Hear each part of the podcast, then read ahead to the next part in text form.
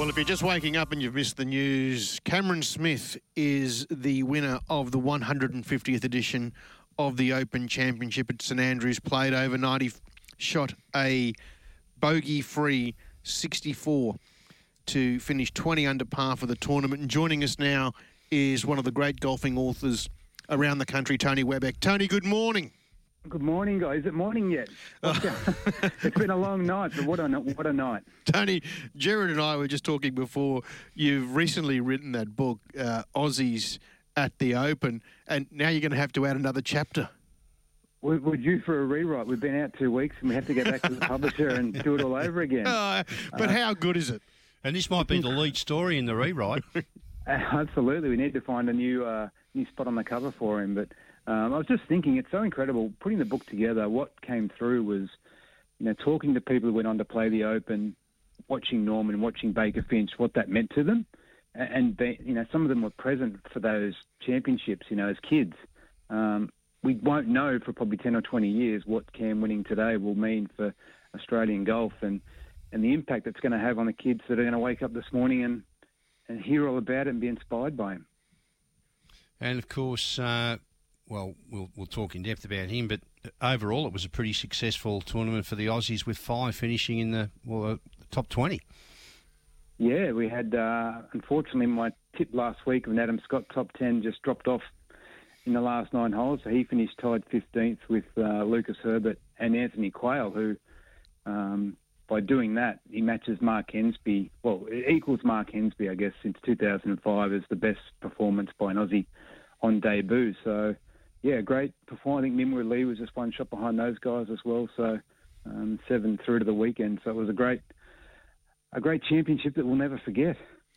We've been watching him a lot lately. Uh, yeah, he features quite prominently during the coverage now on the PGA Tour ever since he won the uh, the Players earlier this year, and we know how good he was at the Masters back in 2020 when he finished runner up behind Dustin Johnson. And if you listen to the commentary, uh, all of them talk about the short game, how he's uh, great, you know, with his sand saves, his chipping and his pitching, but in particular his putting. And now be able to hold it all together, Tony. Uh, he's going to be the template for golfers all around the world uh, to say you don't have to be hitting at 330 off the tee. If your short game's at its best, you can win anything. I think an important thing to point out too is that, and Cam's admitted this himself, but the last six to nine months, even maybe a year or so, um, he's dedicated himself more to his fitness and his, I guess, his preparation, and just the, those finer details that talent. You know, he's always had talent. He was Australian junior champion, Australian amateur champion. Like he's been on this trajectory since he was a teenager. So, but even he recognised that talent wasn't going to get him all the way, and you know, at the start, at the end of 2021, I think he was ranked 21 in the world, and that was his goal. His goal for this year was to break into the top 20. But with that basis that he had of his talent and that dedication to his short game, like you say, and that extra just bit of um, attention to his to his physical makeup, um, it's turned him into perhaps the number one player in the world. And that shouldn't be the end of it either. We've seen some of these players come come and go, having won majors, and you think, well, they're going to dominate, but they soon drop off. But he's just got the right temperament, uh, Tony, and you'd think that there's plenty more wins in store at the top level for him. Yeah, I think so. Uh, you know, he's won the Players this year. He won the Sentry Tournament of Champions by record record margin or record score, I should say. And he's done that again today. Like he's beaten Tiger Woods' record from 2000. It's the lowest round ever by a champion at St Andrews in the final round. So he's not just winning tournaments; he's breaking records on the way. So yeah, I think you're right, uh, Jared. I think it's I think it's the first of many. He started the day four behind. He didn't have a great third round, but that usually happens. You know, you, you can't keep it all together all the time. But he went out there, eight under par, 64, bogey free, and it was that back nine where he had the run starting from the 10th of five successive birdies that set up the tournament championship for him, Tony? 30 on the back nine of a major on Sunday. It's just, I'm not sure if anyone's ever done that before to win. Um, to shoot 30 on the back nine when it's all, you know, probably the biggest championship we've ever ho- seen, you know, in terms of scale and the n- number of people there and the significance historically of the 150th Open. So just putting it in from everywhere. And he, and he, I think I got a bit nervous when he got stuck behind that pot bunker at 17, thinking he might try a big flop shot and thinking, geez, if I did that, I might blade it over the road hole and put it out of bounds. And um, but he's played the did the smart thing, just putted out to the side and then made his 10 footer for par. So um, he made a bit of a mental error yesterday, which cost him a double bogey, and he wasn't going to do that today. So just an extraordinary finish, and it just put pressure on Rory that he couldn't he couldn't quite match. You're right about uh, the enormity of this championship because um, a lot of the focus was on Tiger Woods. Some of the footage of uh, him walking down the 18th, possibly for the last time, it, it's and he was really struggling. But the whole world was watching this one. What what a stage to, to win it on, and he's such a popular character, uh, Cam Smith with the mullet. They love it. Uh, and it's not a press conference that goes by with Cam when someone doesn't ask him about drinking beer at some at some level. So that seems to be the, the mullet and the, the beer drinking seems to be what's attract uh, you know caught on with the uh, maybe the casual golf fan. So um, yeah, I mean it's just going to do. We saw with Adam Scott in 2013 when he came home after winning the Masters and played the summer of golf. Um, I'm quite sure Cam's going to be back this summer.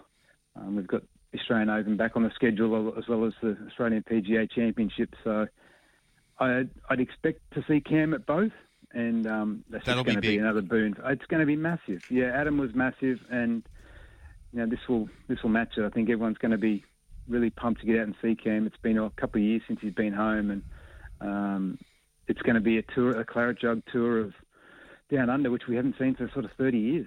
Tony, you made mention there of, of the mullet. He's asked about it all the time. Well, it, it didn't escape him early hours this morning. We'll have a, a listen. This is Cam Smith talking about his dad and his mullet as well. Cameron, congratulations, brilliant today. Um, just wondered if you could talk us through the loved ones you've got here today, and also is the lucky mullet here to stay? Um, I actually don't. I, I, don't have any family here. Um, I've got I've got all my team here. My dad was actually meant to come over, um, and he pulled out in on the in the last minute. Basically, I had a chat with a quick chat with him before. He's kicking himself now. Yeah, but why, why didn't he come? Sorry, your dad. Why, why wasn't he able to? It was just just it was just just kind of the thought of doing all that travel for, for one week, uh, basically. Yeah, he's, he's definitely kicking himself now, and and uh, I really wish he was here too. It would have been such a cool week, even even without this, uh, to be at the home of golf. Dad loves his golf as well, and have, have um, you had a, would have been awesome. Have you had a message from him yet at all? I haven't looked at my phone yet. Uh, when when you win golf tournaments, you have friends that you didn't even uh, know were friends, so uh, I'm sure it's going to be busy. And, and the mullet, sorry. Yeah, I think it's going to stay, mate. there we have Cameron, Why not? Cameron Smith, a winner. Uh, Dad Des, uh, too much travel for a week. Yes, he would be kicking himself. And oh, Tony, the, the mullet's staying. Yeah, the mullet's not going anywhere. It's, it's, synonymous with him now. So I think it was a bit of a gag to start with, but um, I think you got to roll with it. I'm waiting for the marketing.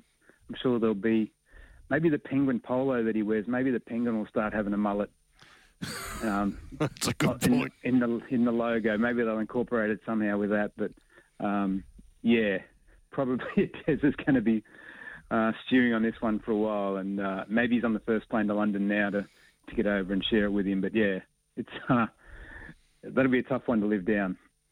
The whole thing is just a great story, and uh, I'm sure we haven't heard the last of the mullet stories. No, it, it's sort of it just even at the start of the week when it was windy in the practice rounds, you know, there's social media posts of it flowing, and um, I know I think it grounds him too. Like it sort of, he doesn't take himself too seriously. He doesn't take, no. you know, he doesn't get too affected by anything really. You know, I've spoken to his coach Grant Field about this a lot. You know, and he's like he's still the same kid he was, you know, when he was going away on Australian junior state title things and annoying everyone and needling everyone. He's just got that, still got that that little larrikin in him. Um, yeah, and he just, just keeps it all very simple. Nothing, you know. Anytime anyone asks him what he's going to do with the prize money he's won, it's either fishing gear or or a new setup for his. He's a mad.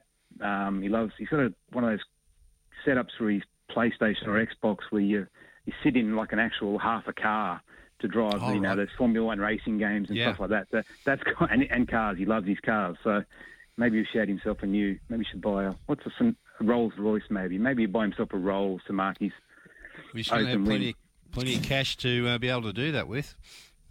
Yeah, absolutely. It's uh, the richest um, championship in Open history. I think off the top of my head it was 2.5 million. I could be Okay. wrong about it. Million pounds. To Well, the event that. was of 14, so oh, that'd, Yeah. that'd be dollars, wouldn't it? Yeah. Um, so yeah, he's got money's not an issue, but again, it's not something that really kind of. And to your point before, Jared, you know, it's not really what he's motivated by. You know, we've, we've had all this discussion lately about you know live golf and cashing in and earning a fortune, but I don't think really material things matter to Cam. As long as he's got his boat and his his fishing reels spinning okay, then um, I think he's pretty happy.